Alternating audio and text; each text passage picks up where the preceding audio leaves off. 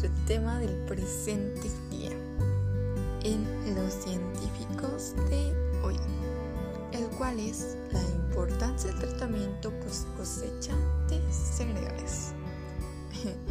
Me presenta el nombre de Blanca Escala Tercera Ortega, aunque pues supongo que ya la mayoría conoce mi nombre, pero pues no está de más mencionarlo. Hoy tendremos a diversos especialistas, invitados especiales, que anteriormente ya han colaborado con, conmigo en distintas áreas o temas, los cuales son Mariana Gutiérrez Aviña, Tiffany Guadalupe Vallejo Ledesma, José Zavala Villanueva. Pero bueno, sin más preámbulos, comencemos. Bueno, y ustedes dirán, y pues, bueno, ¿de qué me está hablando? ¿Qué está, qué está sucediendo? Bueno, personalmente me gustaría mostrar un punto desde la tecnología, ya que como varios de ustedes saben, es una área en la que yo me especializo. Y pues tengo noción acerca del tema enfocado a cereales, porque anteriormente estuve trabajando en un proyecto que más que nada se basaba en asegurar la seguridad alimentaria y en ayuda, en ayuda con la biotecnología. Así que pues distintos productos y procesos pues eran utilizados para poder garantizar que el producto sea de una calidad pues bastante buena y pues más que nada costos y que estos puedan ser accesibles a la mayoría de las personas. Bueno, pues eh, especialmente en la actualidad, pues se ha dado un enfoque bastante superficial a este tema, aunque ya no, ya no está alejado más bien. Más que nada el sector privado es el que más ha estado colaborando con los biotecnólogos más que nada por los insumos determinados que se utilizan, que pues requieren de cierto presupuesto y al sector pues privado ofrece la oportunidad de poder trabajar adecuadamente y más que nada pues tratar de dar un beneficio como a los agricultores, agricultores perdón, comerciales este, los cuales pues como se sabe utilizan bastantes químicos. Em, lo cual yo la verdad considero que puede ser modificado de buena manera que no agrave bastante a la salud. Por lo cual pues la verdad se tiene que tomar una debida atención a este tema. Porque mira, ahora sí retomando el post cosecha de los cereales, más que nada quiero retomar que, este proceso es desde que se, cosecha tal, tal grano. Desde ese punto hasta el, hasta el resultado final, que es donde tú lo estás consumiendo, Entonces este se encarga de, suministrar y de mantener en, en, un gran este, análisis para que este pues posea una calidad pues buena como ya había mencionado anteriormente. Pero bueno no los, quiero adelantar más de los que mis compañeros más adelante darán darán su explicación mis queridos colegas que la verdad este poseen una muy buena preparación en este tema. Este me gustaría recalcar que la biotecnología también ha encontrado cierta controversialidad con la manipulación genética, pero esto ya sería anterior a la post cosechas, es que no quiero abrumar, abrumar los chicos, es que los dejo continuar con mis compañeros. Nos vemos en un ratito. Cosecha. La planta de cereal se recolecta completa, por lo que en primer lugar es necesario separar el grano del resto de sus partes. La separación se lleva a cabo mediante dos operaciones sucesivas, la trilla y el aventado. La trilla consiste en la extracción de los granos. Las gavillas de trigo, una vez recolectadas, se extienden en el suelo en una área de superficie dura especialmente preparada para ello llamada era, y son pisadas por hombres, animales o un trillo.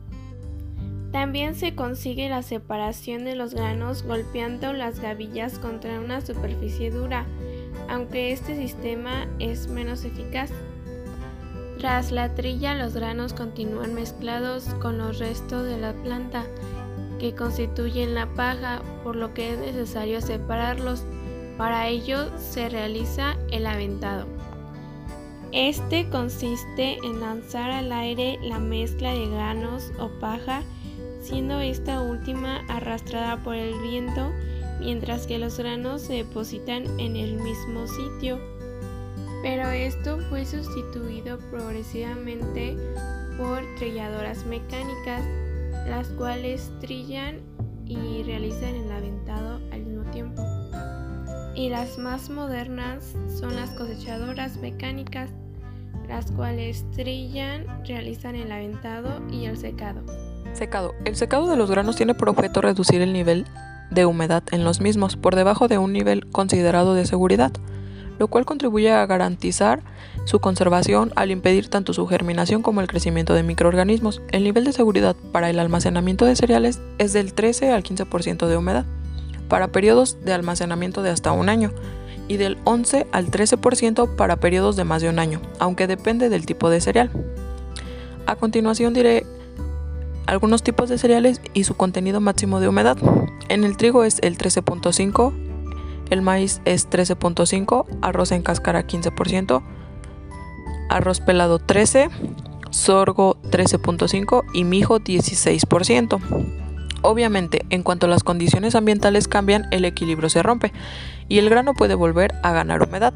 En principio se asume que, una vez secado hasta los niveles de humedad indicados, el grano de cereal no absorbe agua nuevamente o lo hace en cantidades que no comprometen su conservación. Sin embargo, la absorción de agua puede ser especialmente problemática cuando el grano se almacena en condiciones de elevada humedad absoluta, tales como las dan en climas tropicales, por el contrario, en climas fríos de montaña, donde incluso a elevadas humedades relativas existe poca cantidad de agua en el aire, los granos pueden almacenarse temporalmente con un nivel de humedad mayor del 20%. Dado que el agua se sitúa tanto en el interior como en la superficie de los granos, durante el secado de los mismos se dan dos etapas diferentes. La evaporación del agua superficial hasta alcanzar el equilibrio con el ambiente y el transporte por difusión del agua desde el interior del grano hasta la superficie para reponer la evaporada. Esta etapa se prolonga hasta que el interior, superficie y ambiente se hallan en equilibrio en cuanto a su contenido de agua. Tradicionalmente, el secado se lleva a cabo dejando los granos o las gavillas al sol, en áreas especialmente acondicionadas para ello. Este sistema, que tiene la ventaja que es más respetuoso con el medio ambiente y no genera gastos de combustible, tiene, sin embargo, tres importantes desventajas. Ahora vamos a ver cuáles son. La primera depende completamente de la climatología. La segunda es no permite controlar el secado y la tercera es difícil impedir el robo de grano por los pájaros. Por estas razones se va extendiendo cada vez más el secado mecánico que puede realizarse en dos diferentes equipos, el cual sería un equipo de funcionamiento discontinuo o un equipo de funcionamiento continuo. El almacenamiento del grano se lleva a cabo tanto a pequeña y media escala en la propia granja o en las instalaciones de procesamiento, como a gran escala en los grandes centros de distribución y comercialización. Aparte de los sistemas de almacenamiento tradicionales y aún en uso en muchos países de vías de desarrollo, el grano puede ser almacenado en bruto, en grandes depósitos verticales u horizontales, o bien ensacado y los sacos convenientemente apilados, conservados en almacenes y bien sellados y generalmente construidos de hormigón. Sin embargo, el ensacado del grano es poco utilizado, salvo a países en desarrollo. Para el almacenamiento del grano en bruto, el sistema más utilizado son los grandes depósitos cilíndricos verticales, conocidos como silos. En la actualidad los silos son construidos de acero u hormigón y pueden albergar hasta 15.000 toneladas. Los hilos de acero de usos muy frecuente se construyen mediante la unión de placas de acero corrugado y galvanizado y normalmente disponen de una doble pared. Además, los hilos deben contar con una serie de dispositivos adicionales, tales como bocas para el llenado y vaciado, boca para inspección y limpieza, y en algunas ocasiones cuentan también con un sistema de aireación consistente en un ventilador y opcionalmente un calefactor, situados en su base que suministran una corriente de aire, caliente o no para secar los granos o mantenerlos en las condiciones adecuadas de humedad y temperatura. Para elevar los granos hasta introducirlos en el silo se usan elevadores de cangilones y cintas transportadoras que se describirán. Existen dos clases de silos de acero, que se diferencian en la forma del fondo de los mismos, así como en la forma de descarga. Silos convencionales de fondo plano, en el que la descarga se produce mediante un tornillo sin fin situado en el fondo del mismo, o los silos tolva, de fondo troncocónico, lo que permite su descarga como si de una tolva se tratara, abriendo la compuerta situada a su base, permiten un menor diámetro y altura en los silos de fondo plano, a lo que se traduce con una menor capacidad. Tanto en las instalaciones de procesamiento como en las granjas suelen utilizarse al menos dos silos. Además, la capacidad total suele estimarse como un 25% de la más requerida. Para elegir el tamaño del silo adecuado a la capacidad de almacenamiento prevista a partir de los catálogos que suministran los fabricantes y en general cuando se pretende escoger sobre un catálogo de diferentes equipamientos de la industria de procesamiento de cereales es necesario manejar las unidades de medida que se utilizan tradicionalmente en este sector industrial. Una unidad de medida frecuentemente utilizada en este ámbito, preferiblemente en la literatura norteamericana, es el bushel, que en su origen es una medida de capacidad volumétrica. A partir de las equivalencias, es posible seleccionar sobre el catálogo los hilos necesarios para almacenar el grano para una determinada capacidad de producción tal y como se lleva a cabo. El tratamiento post cosecha en los cereales llega a ser de suma importancia, ya que se utiliza para preservar la calidad. Todo esto es posible gracias a una serie de procedimientos y pasos donde se examinaron diferentes áreas, áreas las cuales fue necesario tener un cuidado y manejo de ellas. Todo esto para que no pueda haber una pérdida y que llegue a una muy buena calidad. científicos, esto fue todo por el día de hoy. Espero que tengan un buen día y hayan puesto a expandir su conocimiento. Gracias a mis colegas por haber aceptado la invitación. La verdad es muy grato tener nuevas mentes aquí compartiendo su saber. Así es que los invito a estar al pendiente de nuestras redes sociales donde compartiremos más contenido educativo que será de gran utilidad para aquellos que quieran ingresar al área de procesamientos, ingenierías en alimentos, ingeniería ambiental, agroquímicos, entre otras. Además que, ¿por qué no? Aprender nuevos temas, ¿no? Expandir más allá de lo que uno sabe. Y les dejo la frase de la semana. Después de todo, ¿qué es un científico entonces? Es un hombre curioso que mira a través del ojo de una cerradura, la cerradura de la naturaleza, tratando de saber qué es lo que sucede. Hasta la próxima.